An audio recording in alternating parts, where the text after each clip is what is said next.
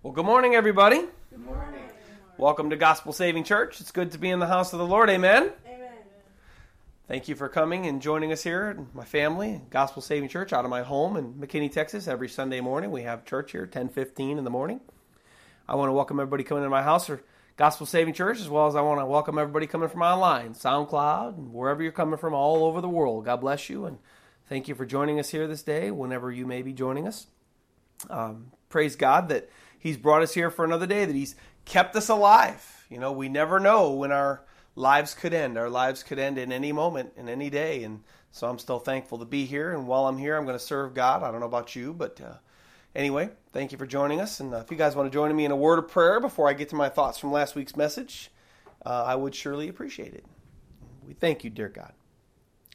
Thank you so much for bringing us here today, Lord. Thank you so much for the message that you've given me this week, Lord. Thank you so much for how you've uh, you've been teaching me so much, Lord, and and I'm so thankful, Lord God. If you're if you're teaching me, I know, Lord God, you've you've got to be teaching others through your word as well, too, Lord, because we're all learning. We're all learning every day, Lord, because none of us know everything about you, and we won't know everything about you until we see you in full. For then we will know you as we are known, as your word says. So, Lord, I thank you so much, Lord God, that we're continuing to learn more about you every day. And I pray that we'd learn and grow today, Lord, by your word, Lord. Uh, forget about me, Lord. I just pray you'd get me out of the way and that you'd speak through me, Lord God, by your word. And Lord, I just uh, thank you for bringing everybody here and to my home, and, and thank you for bringing everybody from all over the world to listen to these messages, Lord. And um, as this is a worldwide outreach, Lord God, here, it's not just a something that we do out of my home as a hobby, Lord. This is something we take very seriously, Lord. And I just thank you so much for all that you're doing and and your great love and your great mercy, Lord God. So we ask that you bless this message and bless it to our ears and bless it to our hearts, Lord. may we hear with our he- ears and understand with our hearts, and may we do, and not just be hearers of the word only, but may we be doers as well, too, Lord. Thank you so much, and bless you, and may you be glorified with this message and, and by us all being here to honor you. And we thank you and we ask these things in Jesus' mighty name. Amen. While I'm giving my thoughts from last week's message, the terrible end of the betrayer Judas, maybe you guys want to be turning in your Bible to Matthew chapter 27. We're going to be in verses 11 through 26 this week. Again, that's Matthew chapter 27, verses 11 through 26. And now my thoughts from last week's message. Listen along, please. I'm gonna. I have something very special. I had a God moment actually this week with a brother of mine. I have a, a, a very special guy in my life. He's a very neat brother in Christ, and I've known him for a long time, and he's stuck with me through the thick and through the thin. And he doesn't come to this church, though, but he goes to another church. And so I had a God moment with him as he was telling me this week, as he had some concerns about a conversation that he had at his own church this week. This conversation went a little something like this. My brother and I are, you know, we're big into evangelism because we believe that the Bible teaches evangelism. Jesus taught evangelism. I'll go through some verses. Paul spoke about evangelism. Paul spoke about going to the world. Jesus spoke about going to the world.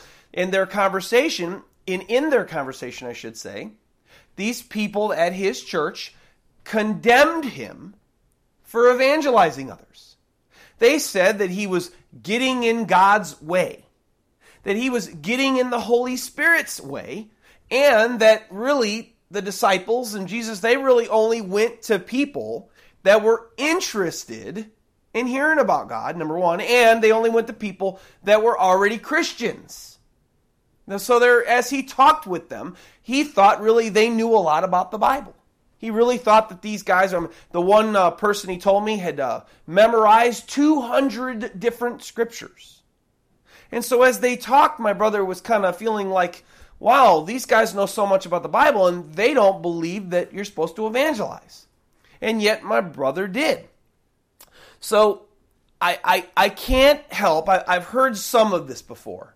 I've heard, and there, there's a certain teaching, a certain doctrine in Christianity called Calvinism. And to the extremes of Calvinism, since they believe that God saves whomever He will, just because he'll save whomever he will, that we don't have to go out and do anything because after all, God's going to save whom he will and, and therefore nobody has to get in the way and therefore so on and so forth. And I've heard this before, but this idea makes me so angry.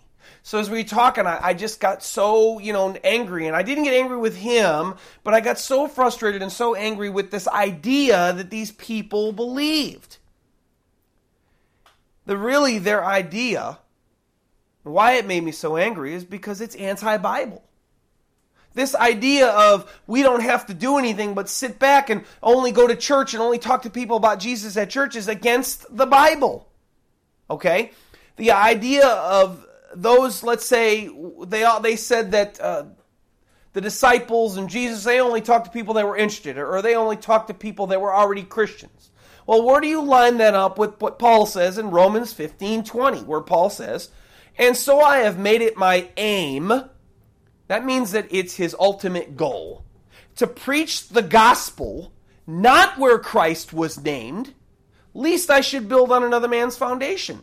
So I didn't go, in plain terms, Paul says, I did not go to the people that already believed in Jesus. Rather, I went to people that didn't believe in Jesus and I told them about the gospel. I told them about Christ.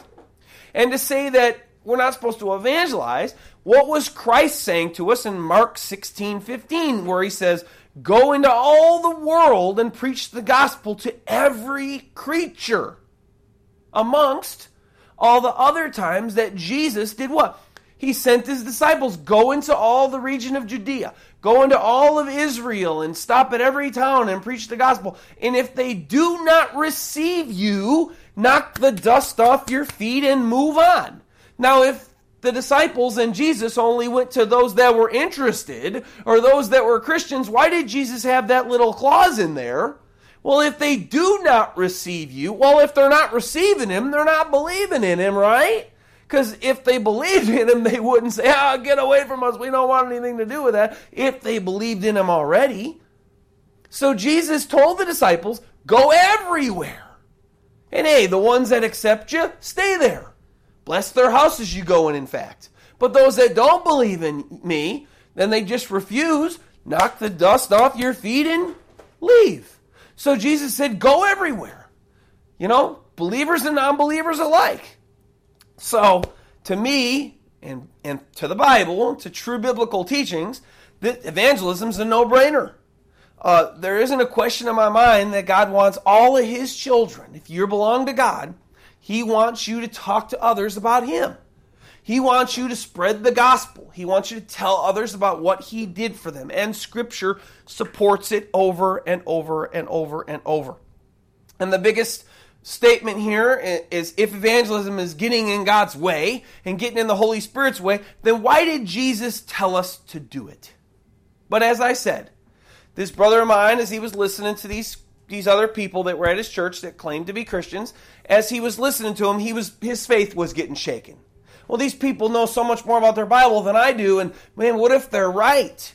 So as we talked, I kind of, as we talked, I got a little frustrated again, not with him, but as we talked, I kind of strengthened him in the biblical truth of evangelism. I didn't just let it slide. I didn't say, well, you know, let, let people have their beliefs. No, he was really struggling on whether he should still, because he thought, man, these people, they know so much more than me.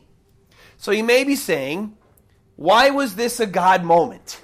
Pastor I still haven't got that. Why is this a God moment? Well, the God moment is this.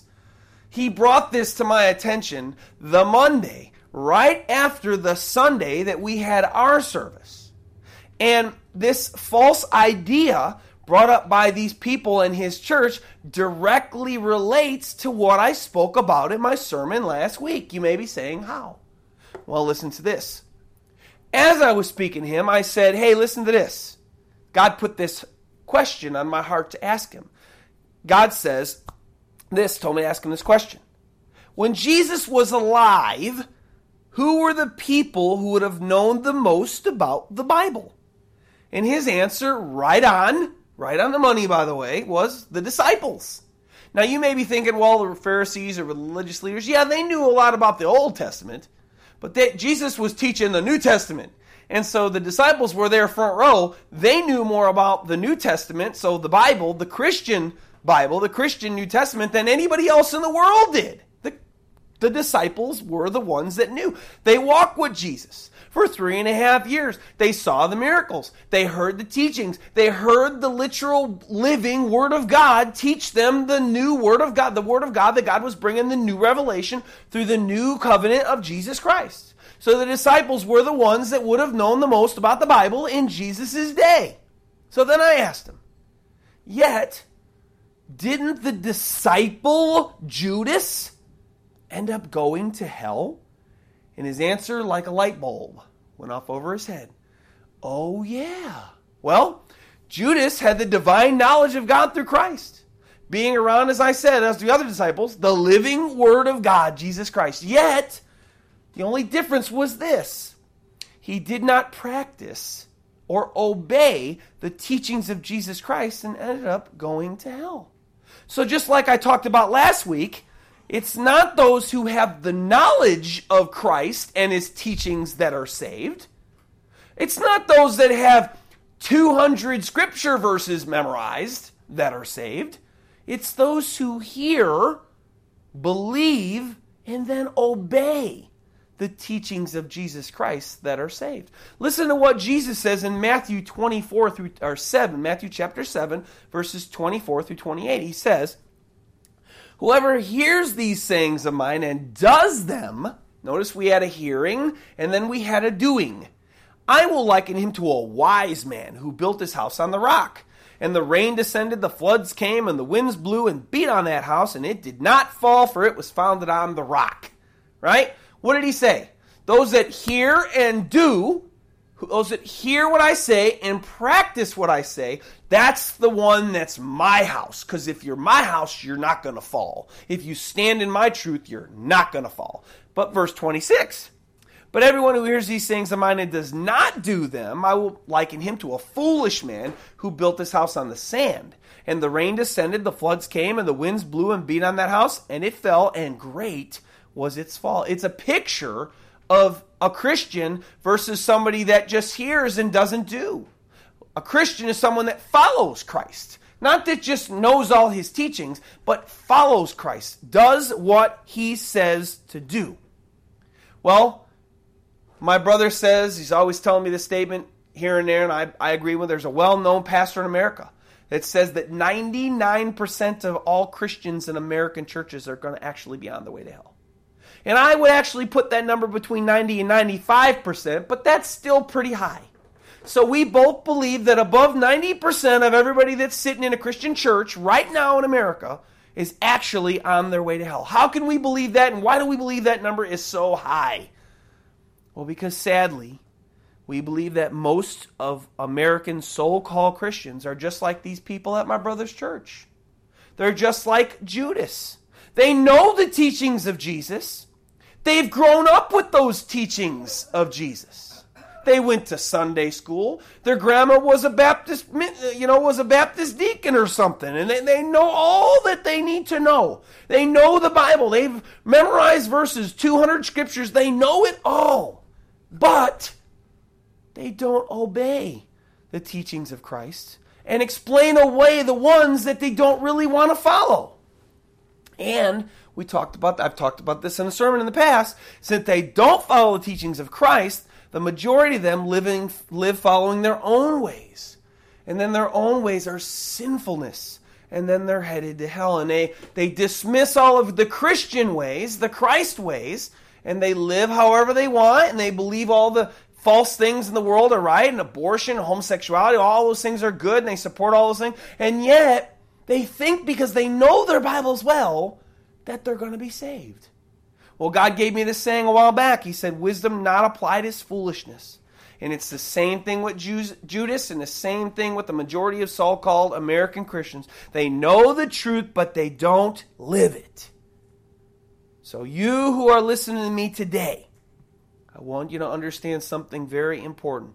And I want you to understand this thing very super important point, and I want you to understand it crystal clear. Those who hear and obey the teachings of Christ are those who are saved, not those who know their Bibles cover to cover, but live for themselves and for their own lives. Knowing God's word is only part of salvation. Following his words is proof you have real faith and you're really saved. Faith without works is dead. So that's the God moment I had this week, and I God put it on my heart right away when I started starting my sermon. He said, "Hey, I want you to speak about this because you know what? This is a huge problem that we have in America. So many people call themselves Christians, but in actuality, in reality, nobody obeys the teachings of Christ. Instead, they just live for themselves and they sin all the time and they don't really care about God. But oh, I know my Bible. And so, anyway, if that's you, it, time for repentance, God says. Time to turn to me, time to say I'm sorry and, and start obeying my teachings and not dismissing them away. All right. Praise God. Let's get on to our next sermon, our new sermon for this week. Our new title is Jesus Stands Before the Governor. Matthew chapter 27, verses 11 through 26. Title Jesus Stands Before the Governor. So I'm going to read it. You guys can follow along if you want or just listen along. Matthew 27, 11 through 26. Now Jesus stood before the governor. And the governor asked him, saying, Are you the king of the Jews? Jesus said to him, It is as you say.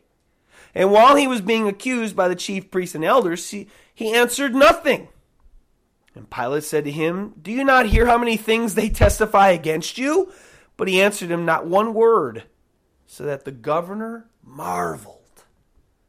Now at the feast, the governor was accustomed to releasing to the multitude one prisoner whom they wished. And at the time they had no, they had a notorious prisoner called Barabbas. Therefore, when they had gathered together, Pilate said to them, Who do you want me to release to you, Barabbas or Jesus, who is called Christ? For he knew that they had handed him over because of envy.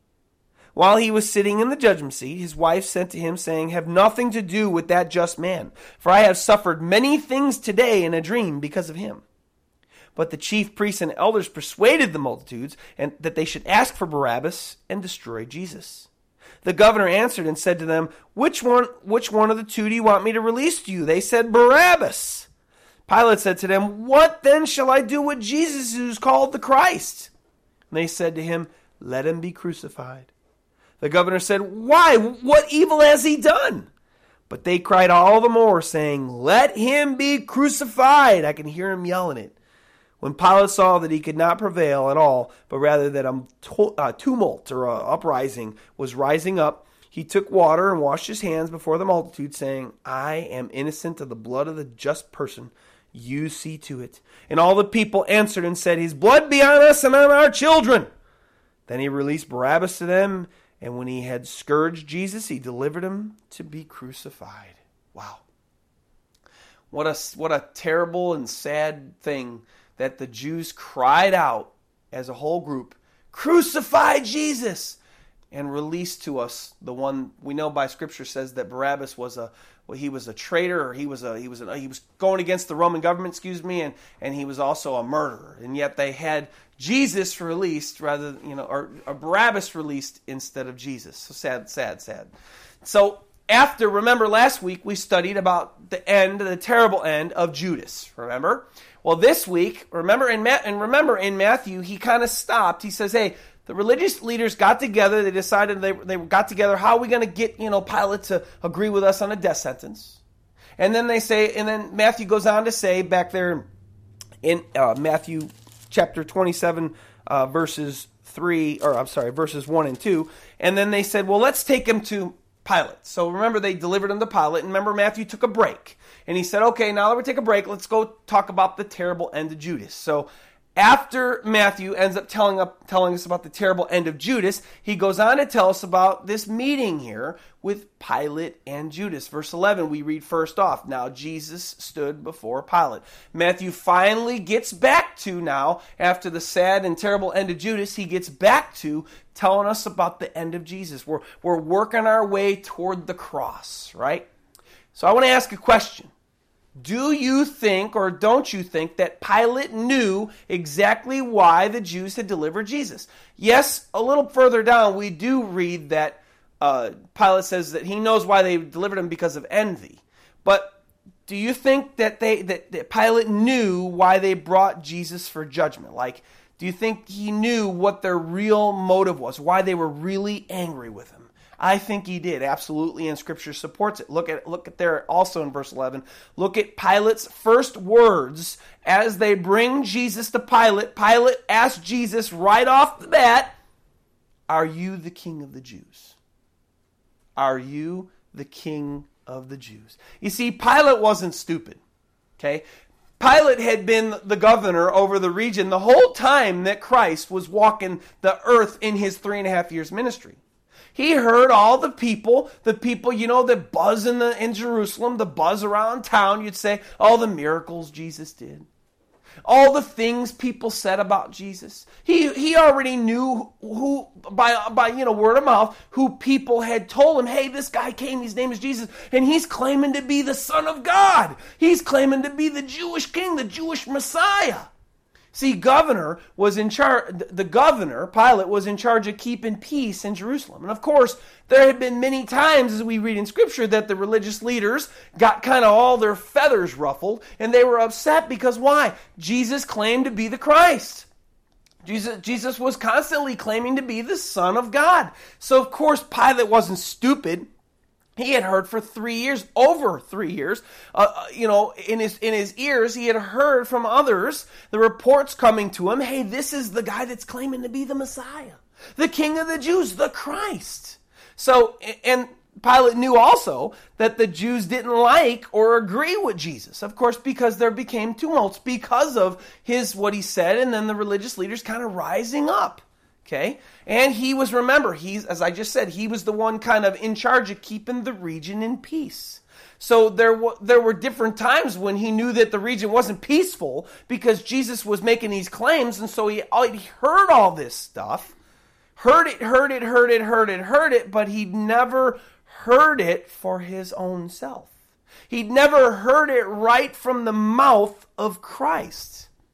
And see, despite what the Jews thought of Jesus' claim. Here we read that Pilate wants to hear Jesus confirm what he'd been hearing with his own ears. He wanted to hear Jesus confirm to him in his own ears with his with Jesus' own mouth, "Hey, who are you?" Are you really the king of the Jews like you say that you are, like I've been hearing that you said? That's why his very first statement that he opens up with Jesus to Jesus, Are you the king of the Jews? And Jesus' reply there, verse 11, he says, It is as you say. Basically, absolutely, yes, I am. Yes, that's that's that's what I am. I'm I'm the king of the Jews. It's as you say. Funny enough, Jesus gives Pilate almost the same reply as he gave the religious leaders back in Matthew 26, uh, verses 64. Remember, they asked him while they had him in, remember that, that mock trial, that joke of a trial that they had Jesus in. And they said, Are you the king of the Jews? Are you the Son of God? Are you the Christ? It is as you say, but he goes on to do what? He goes on to tell him a whole bunch of things about his deity. You will see me coming in the clouds, and you'll see me sitting at the right hand of the Father. And he goes on to tell him, and then what do they do? They get so angry, and then they say, Guilty, guilty, he's guilty. And then they start smashing him and bashing him and spitting on him and accusing him and all these evil things. So unfortunately, Pilate here, he earnestly wants to know who Jesus is. Well, you know, the religious leaders, when they heard the same thing, they were angry about it, right? So, interestingly enough, in case you didn't know, Pilate asked this question to Jesus because he really did want to know who Jesus was. But this question and answer, this question by Pilate and answer by Christ, was enough to, content, to condemn Jesus to death immediately, even without any accusations from the Jewish leaders. Did you, did you know that? Why, you may be saying? Well, in uh, Rome, it was actually a crime to claim to be a king. Caesar was the only king. And anybody that would say, I'm a king, they would be basically going against Caesar. That's like treason. You can't claim to, it'd be like me saying I'm the president of the United States of America. Now, I don't know what they would do to me here in America for doing that. I could say it all day long, but here nevertheless, Caesar, he was the sole ruler and he was like a god to these people. He, I believe that he even proclaimed to be a God, come down in human form to rule the people of Rome. So Jesus even claiming to be the King of the Jews, him him answering yes, I'm the king of the Jews, was a, was a punishment of death under the Roman law, under the Roman government. This was something Jesus could not do. Yet, Pilate asks him, Jesus answers, and yet he could have condemned him right then and there. In the gospel, in John's gospel, in the Gospel of John, we read of Pilate trying to fight for Jesus' release. Because you may not know this, but Pilate really didn't want to condemn Jesus to death. Pilate, although he was a Roman and he was a governor, he really wasn't excited about putting Jesus to death. Plus, he had his wife here, as we already read, his wife here telling him, hey, don't have anything to do with this just man. I've already suffered a lot in a dream because of him. So Pilate was kind of frightened to do anything about it. So, in a kind of another kind of similar, kind of parallel passage in John 19 12, we see that the, the religious leaders are having a conversation with Pilate and they're trying to sway him Hey, Pilate, believe us. Hey, we're, we're trying to put Jesus to death here. Hey, give him the death, penalty, the death penalty because of this. It go, their interaction went a little like this John 19, 12, and 13. They say, If you let this man, speaking of Jesus, go, you are not Caesar's friend. Whoever makes himself a king speaks against Caesar. Pilate responds, or Pilate responds by, look at his actions. When Pilate therefore heard that saying, he brought Jesus out and sat down on the judgment seat. And of course, to do what? He was about to judge Jesus to guilty. Hey, you know what? Uh, these guys are rising up in a tumult, which means I'm supposed to keep the peace. And they're claiming that, and they've caught me. They know that anybody that rises up and says that they're a king goes against Caesar. And of course, this could have been very uh, unhealthy, let's say, for Pilate. Uh, Pilate didn't want to get on Caesar's bad side. Had the had the Jewish religious leaders sent a messenger to you know to somebody for Caesar and told him, "Hey, we got a guy that's claiming to be king here, and your governor of the region's not keeping the peace, and he's allowing this guy to make this claim." Caesar either would have had Pilate's head or Pilate would have been removed from his position and maybe even put in prison himself. This was part of uh, Pilate's job to keep these things in order.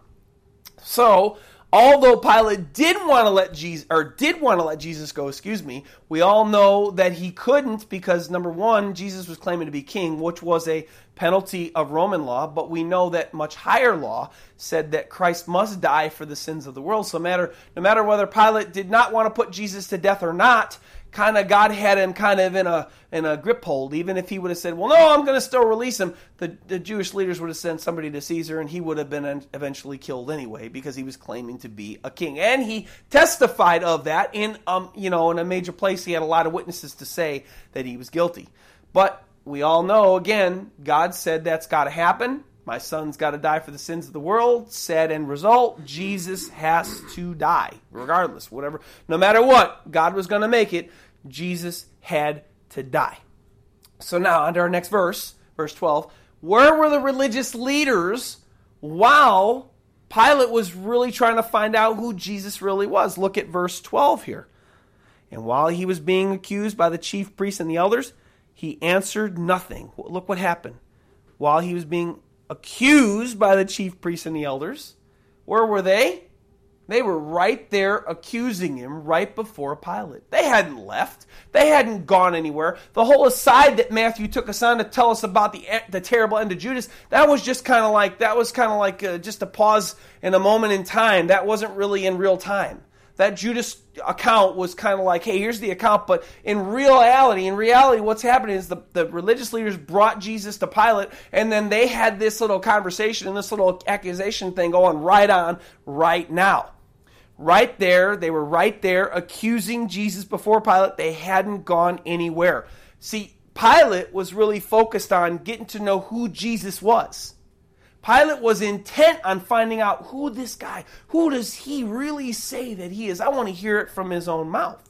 While the religious leaders, they were really focused on getting Jesus killed, They had the taste of blood in their mouths. They hated him. They had been hating him for years because of his claims. And now they're actually before the governor. Now they've actually got a claim. Now they've actually have something to accuse him of. And they're ready and they've got him in their clutches and they're, they're going after him like a, like a, like a mad dog when he smells blood or a, a shark in the ocean when he, somebody's cut. That shark's going for that cut person, that blood like a, like a hound dog headed for something that's been shot, you know, that his master told him to go get. Just how determined are they to get to put him to death? Look at 15 through 26. We're going to go through this again, but I'm not going to really break too much. I'm not going to break it down like a super, super amount, but I'm going to go through it and just highlight some points here on how heavily they were really interested in getting Jesus put to death. Look at verse 15. Now, at the feast, the governor was accustomed to releasing uh, to the multitude one prisoner whom they wished. And at that time they had uh, a notorious prisoner called Barabbas. Therefore, when they had gathered together, Pilate said to them, Who do you want me to release to you, Barabbas or Jesus, who's called the Christ? For he knew that they had handed him over because of envy. And while he was sitting in the judgment seat, so we'll wait there, verse 18. How intent were they at getting Jesus put to death? They used this loophole. They said there's a loophole. Yeah, there's a loophole. We know now that he he's been wanting them to re- release him. We know that he's going to try to release him. So you know what? We're not going to ask for Barabbas. We're not going to ask for Jesus, the innocent man. We're going to ask for Barabbas, the murderer. Right? The one who's been standing against the Roman government. I don't care who's been standing against the Roman government. He's not Jesus. Let's get Barabbas. Let's get to Jesus. Now, on the backside, while he was sitting there on the judgment seat, this is Pilate, his wife sent in. This is kind of a little aside here. He, and she says, Have nothing to do with that just man, for I've suffered many things of him in a dream because of him. That came from God, we know that. So God really was kind of telling Pilate, Hey, that's my man. That is my man. And he told him through his wife back to the religious leaders. But the chief priests and elders persuaded not only themselves, look at this here, not only just a few, the chief priests and elders persuaded the multitudes that they should ask for Barabbas and destroy Jesus. How intently were they trying to get Jesus killed?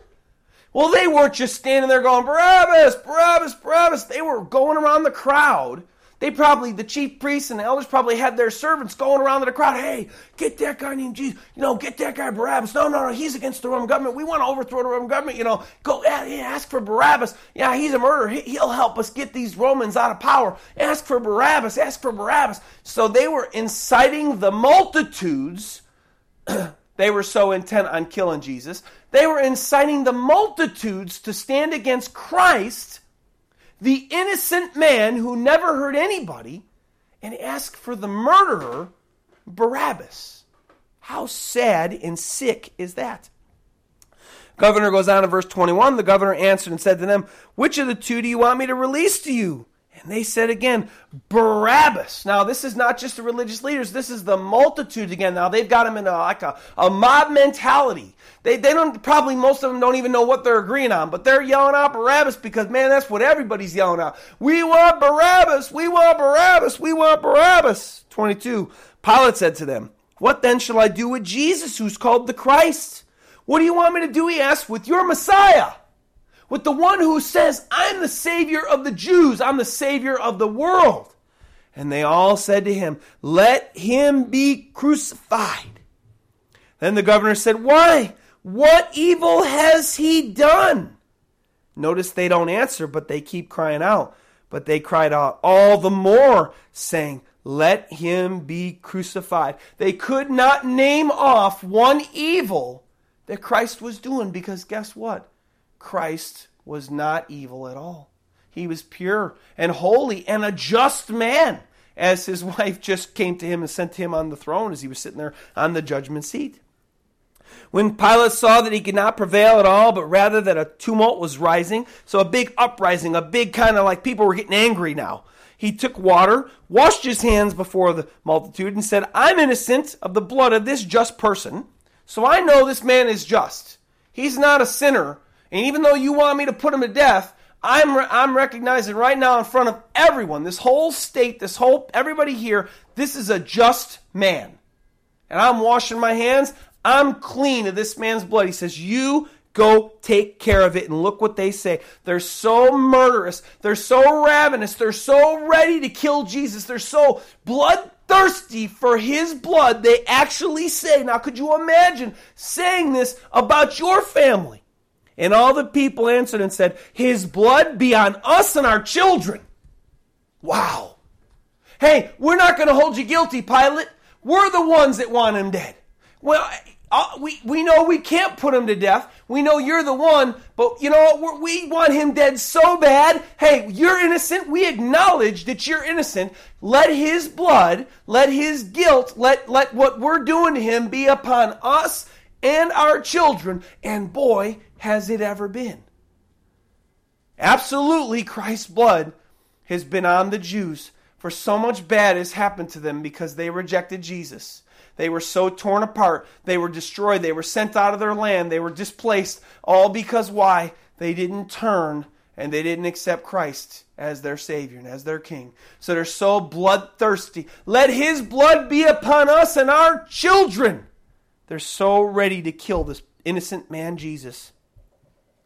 Then he released to them Barabbas, and when he had scourged Jesus, he delivered him to be crucified. And that's where we leave Jesus. We leave him ready to be crucified. This poor, innocent man, not deserving a death, had done nothing wrong, was sent to be crucified.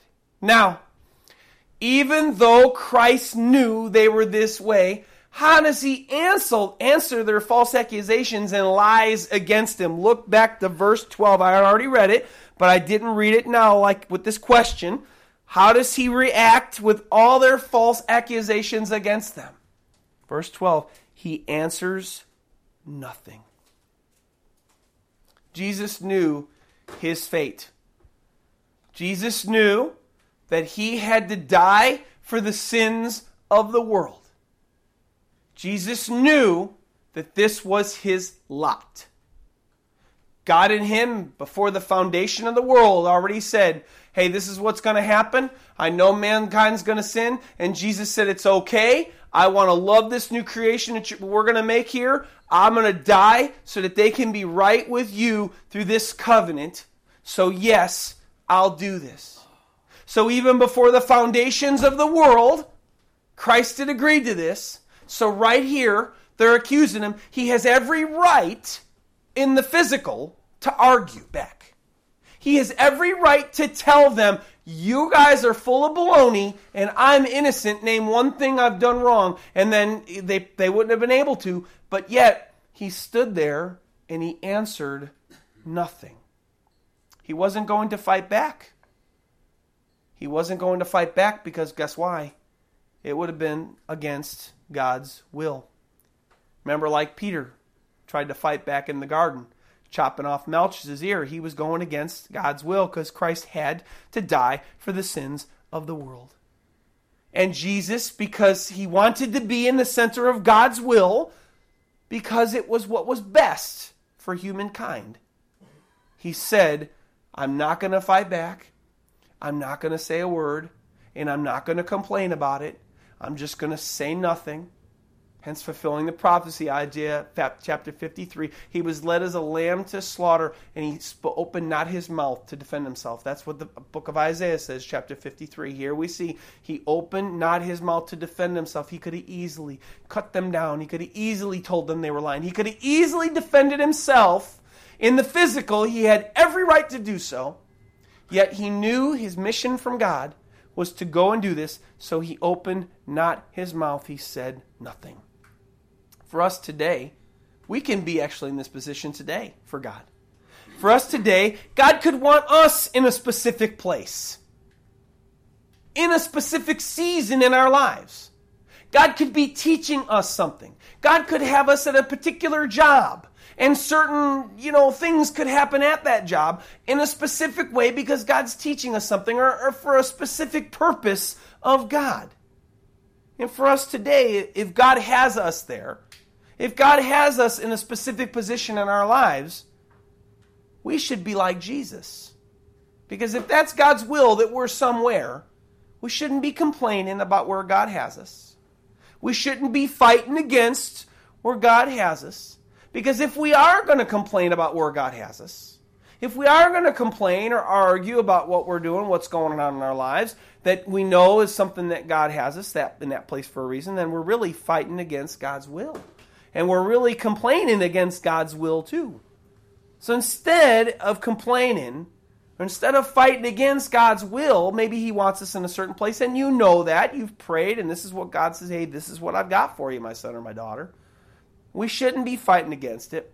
We shouldn't be arguing against it, like Jesus' example here as he's standing there being accused, even though he was an innocent man. We should pray and ask God to help us learn what he wants us to learn while this while we're in this place for God. And we should ask for God to give us strength to go through this particular season in our lives. And we should ask for God to give us peace while we're going through this particular, you know, area or this specific time in our lives. Like Christ did here, I'm sure that while he was answering nothing, I'm sure he was communicating with God.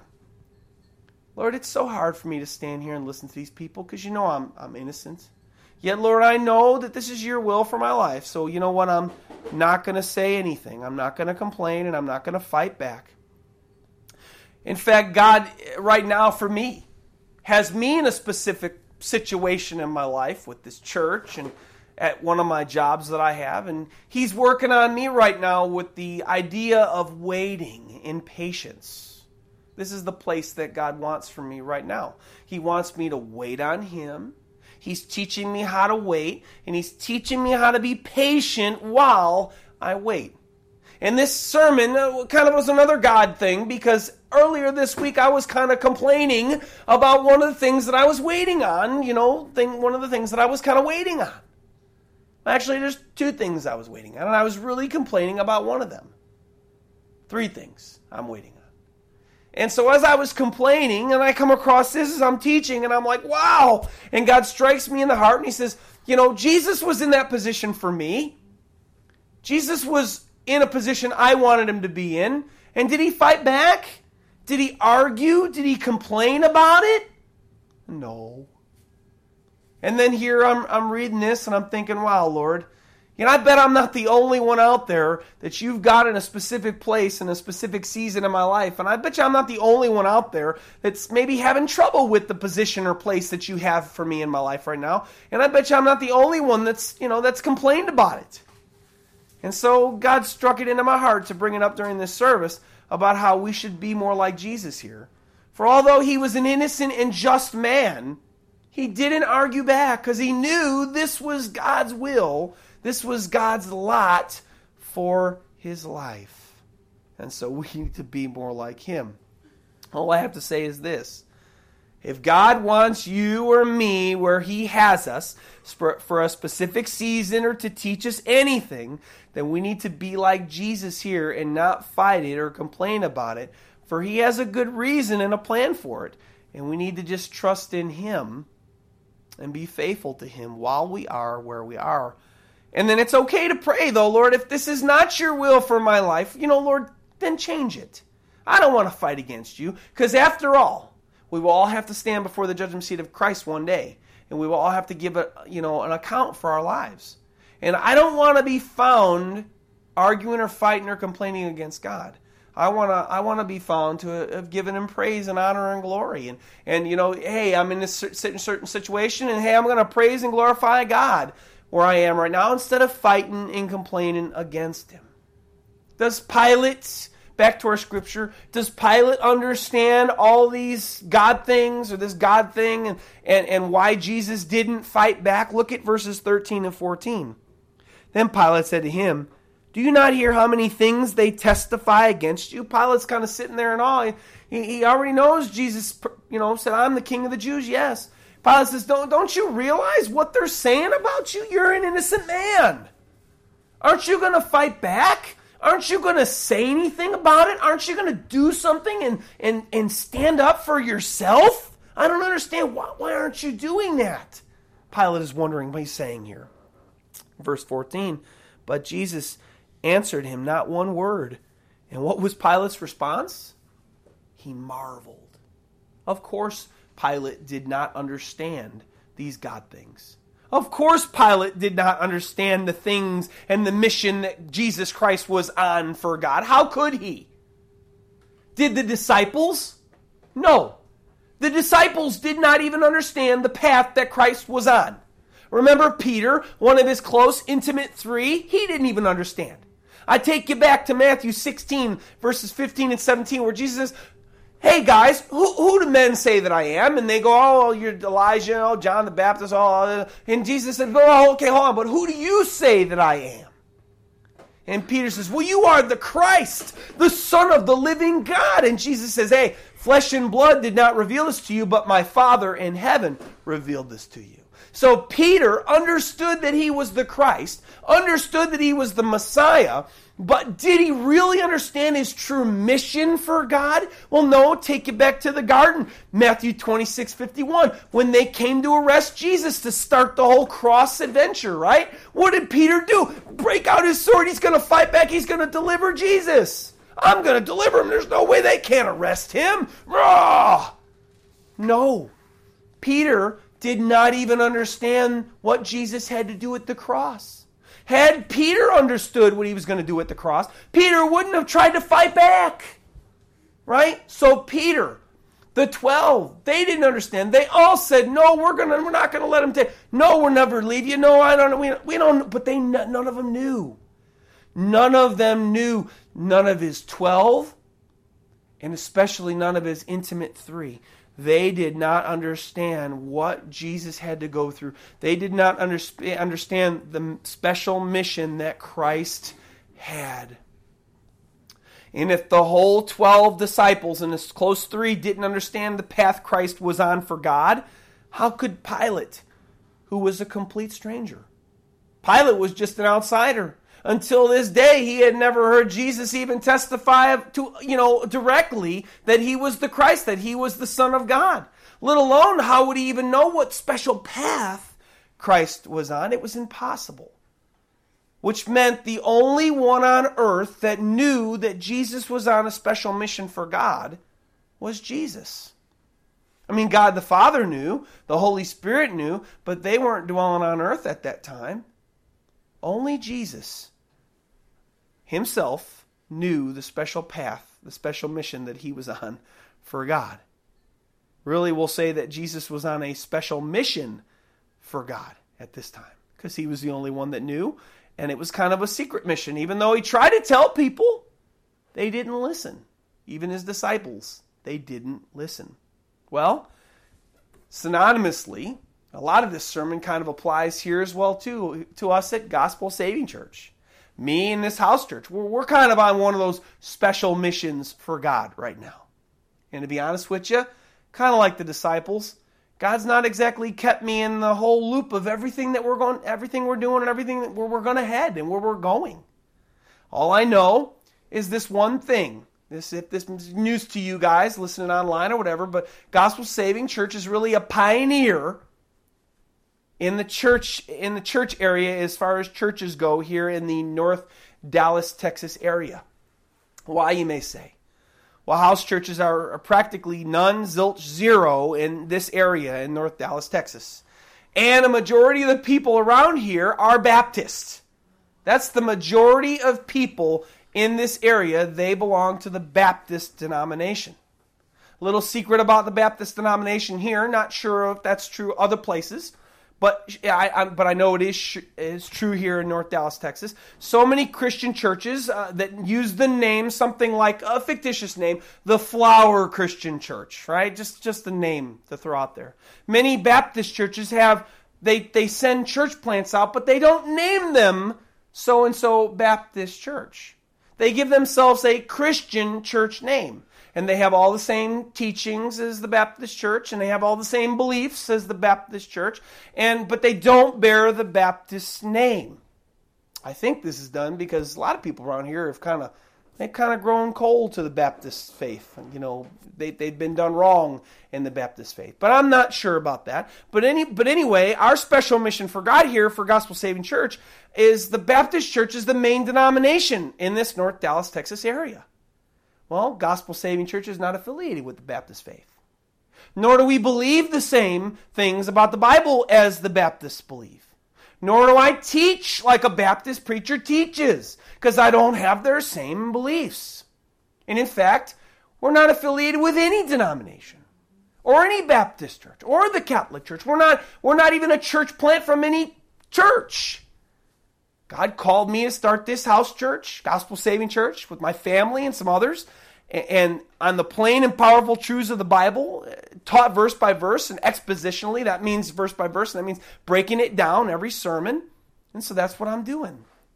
But because we're not Baptists, and because we don't believe like the Baptists, and because we don't, I don't teach like the Baptists, and we're in a house, we're out of a house God's honest truth is, is we've had a struggle for God kind of get people to come here. We've been struggling, not from God, but we've been struggling with people to kind of get people to come to church. People are kind of intimidated because it's a house and, and, you know, because we're not Baptists and we don't have a Baptist name and all that stuff. So we here at Gospel Saving Church, we're on kind of a special mission for God, just like Christ was. And a lot of churches nowadays, especially in America, have fallen away from the truth. And the Bible says that God seeks those to worship Him in spirit and truth. And we can really only worship God in spirit and truth if we're teaching the Bible. Not our my, my ideas or not man's, you know, traditions, but if we're not teaching the Bible, how can people really be worshipers of God? So we've kind of fallen away here in America to the true truth of just the Bible being taught. Well, that's what I teach here at Gospel Saving Church. That's what you listen to every week if you're listening online is the truth of the Bible, not with my tilt on it, but with what the Bible says. I always back it up by what the Bible says, by what the Bible says. So we're kind of on a special mission for God like Christ was. And it's been a hard road. But whoever said that the special missions God would send us on would be easy. Christ's special road his special calling for God sure wasn't easy. What he had to do for God wasn't easy. How he was treated along the way for God wasn't easy for him to do. But anyway, let's just say that God has special missions for Christians as he's had as he had for Christ that nobody understands. And God's had special missions for Christians all throughout Christendom ever since Christianity has started, ever since Christ came that nobody understood either. The special missions from God to us that nobody understands are not easy, but God and Christ and His kingdom, they're worth it 1,000%. They're worth it all the way. So, to Christians, I ask you this. I ask you to think today. We covered a lot of interesting things today. We covered a lot of information in this sermon, and I, and I hope it wasn't boring to you. I hope that God really touched you through it. But I hope my brothers and sisters in Christ took away many things from how Christ handled himself in his situation, in this special mission for God. He didn't complain about the position that God had him in, nor did he fight back because he knew that he had a special mission for God to save mankind even though nobody on earth except for him understood it. My exhortation to you, if you're a Christian listening to this message, is this today Be content where Christ has you. Be content with the path that God has you on. And don't complain against it. Don't fight it. Don't argue. Don't moan about it. Remember, ask God. God, give me peace through this special circumstance that I'm in right now. God, give me wisdom. Help me to know what do you want me to learn from being where I am? Because, Lord, I don't understand why I am where I am. But, Lord, you know, and I got to trust in you. But, Lord, teach me whatever you want me to learn from where I am and being where I am right now. Please do that. I've actually done that after this sermon. I've actually started practicing that myself kind of getting back onto the, you know, the God train as far as where God wants me. Okay, God, teach me then. Give me peace. Give me strength. I also encourage you to stand strong and be courageous in whatever special mission that God has given you to do. Everybody around you may not understand why God has you where He has you. But you know that God has you there for a specific purpose and a specific mission. Well, stay strong. Be courageous. I know that God sent me to do this, so I know that I'm, you know what? God, I'm going to be strong in you. And Lord, I'm going to do this thing. No matter what comes, Lord, I'm going to do this thing. And I'm going to stand strong in you. And I'm not going to not believe, and I'm going to put my trust in you fully and hope in you fully. And Lord, whatever the end result is, Lord, well, I know you got that. I know you got that. That was to my brothers and sisters out there. Stay strong and don't lose heart. Don't grow weary in doing good, as the Bible says. To those listening out there who may not be a Christian, you may be sitting there going, you know, you're not saved. You're, you did not ever profess a profession in Christ. Maybe you did, but you don't live His way. Maybe you believe all the Bible, but you don't live for God. You don't fully trust in Him. You don't hope in Him, and you don't live for Him for sure. You know, you would say after the sermon, I'm not a Christian by what you said, what the Bible says. I know now. I'm not saved. I'm not a Christian. Well, I want to close to you with a detail that I only mentioned briefly in this sermon. Two points. How was Jesus able to stand before the governor and not fight back while he was being accused by evil men, being innocent himself of any wrong? And number two, how are God's kids able to handle the special missions that he's given us to do and stay strong in them? How are we able to do that? What's our motivation? Here's why because we've realized God's love and we've embraced it. And we found it better than anything in this life that we could ever have or ever attain.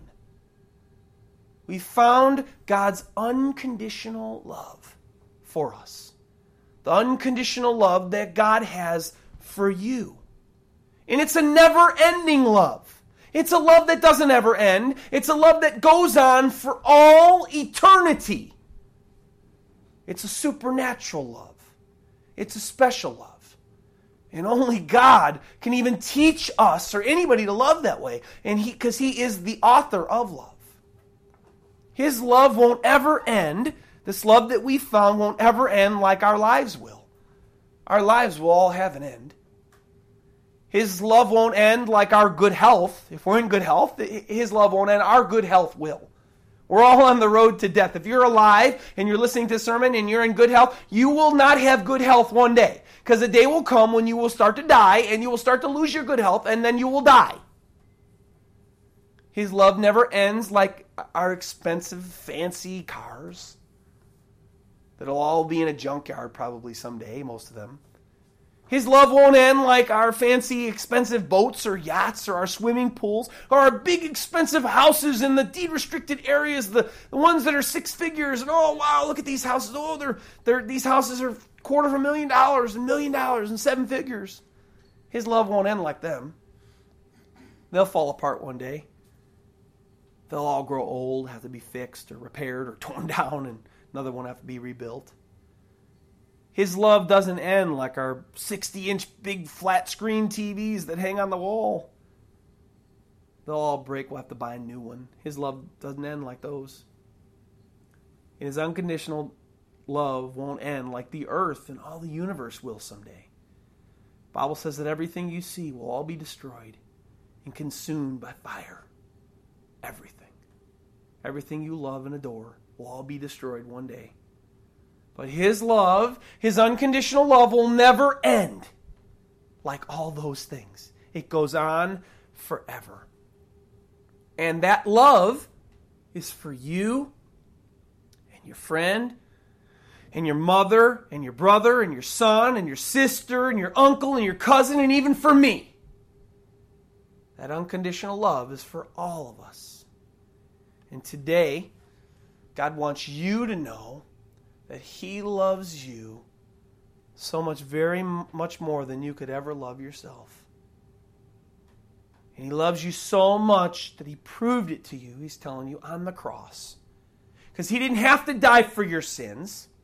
He could have just said, forget about it, and left you to die and let you to go to hell forever and never provided anything for your sin. But He didn't.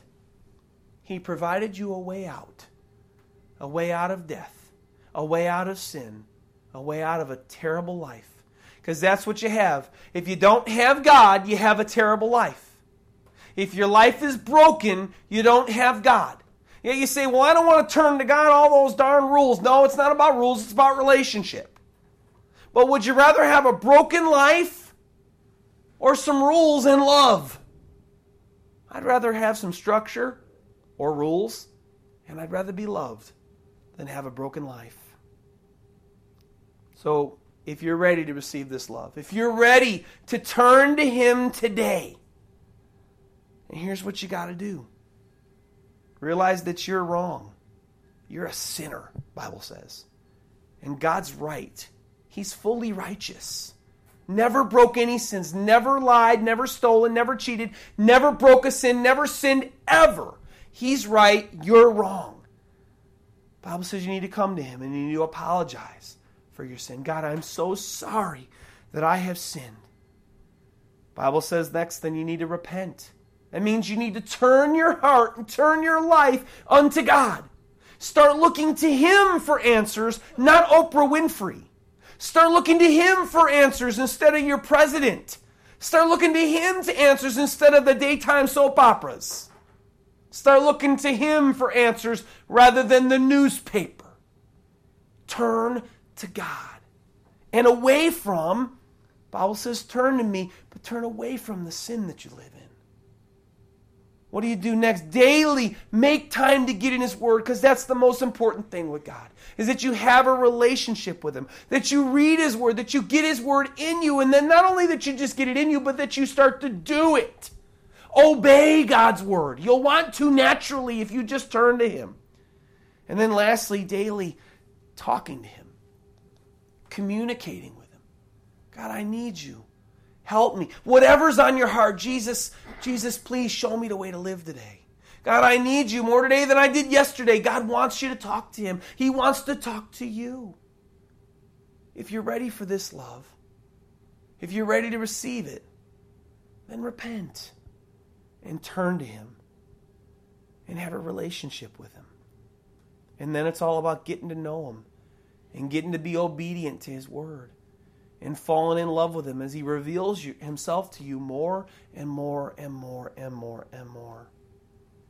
So if you're interested in receiving this love that God has for you today, then please fall on your knees and cry out to God. And if you can't fall on your knees, if you can, if you're if you're unable to do that, fall on the knees and fall on your knees in your heart and cry out to God, God, I need you. Save me. I want you. I don't want this life. I want you. Jesus, I need you.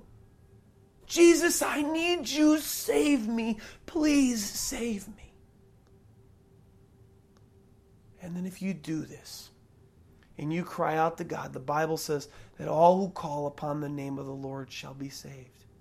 Now you go and you have a relationship with God and you show Him your love by obeying the things that He tells you to do. And that's it. And then I'll see you in heaven. And that's the end. Please, if you're not there, get there. Pray with me, please. Lord, thank you so much for this message. Thank you so much for your love. Thank you so much for your grace. And thank you so much for your mercy. I pray, dear God in heaven, that everybody that's listening, Lord, whether Christian or not, Lord God, that they would, Lord, your words would touch them today, Lord God, and that they would not just hear your words and throw them away. Lord, I pray that they would hear your words and do something about them. That they would be the wise man who built this house upon a rock, who hear your words and do them for that one that's out there that's not yours, Lord. Draw him to you. Let him see your love today in a mighty way. And Lord, grant them repentance and bring them to Christ. And for all of us that are yours, Lord, that are on special missions or that are growing weak and doing good, Lord, and, and don't understand why we are where we are, and don't understand the season or what you want to do, what what you're wanting us to do, Lord God, help us to stay strong in you. And help us not to veer. And help us to cling to you. Lord, I personally need you more today than I needed you 15 years ago. And Lord, I just pray we'd all stay strong or come to you, one or the other, Lord. Bring them or strengthen them, Lord, please. We love you and we praise you and we thank you. And we ask these things, all these things, in the mighty name of Jesus Christ.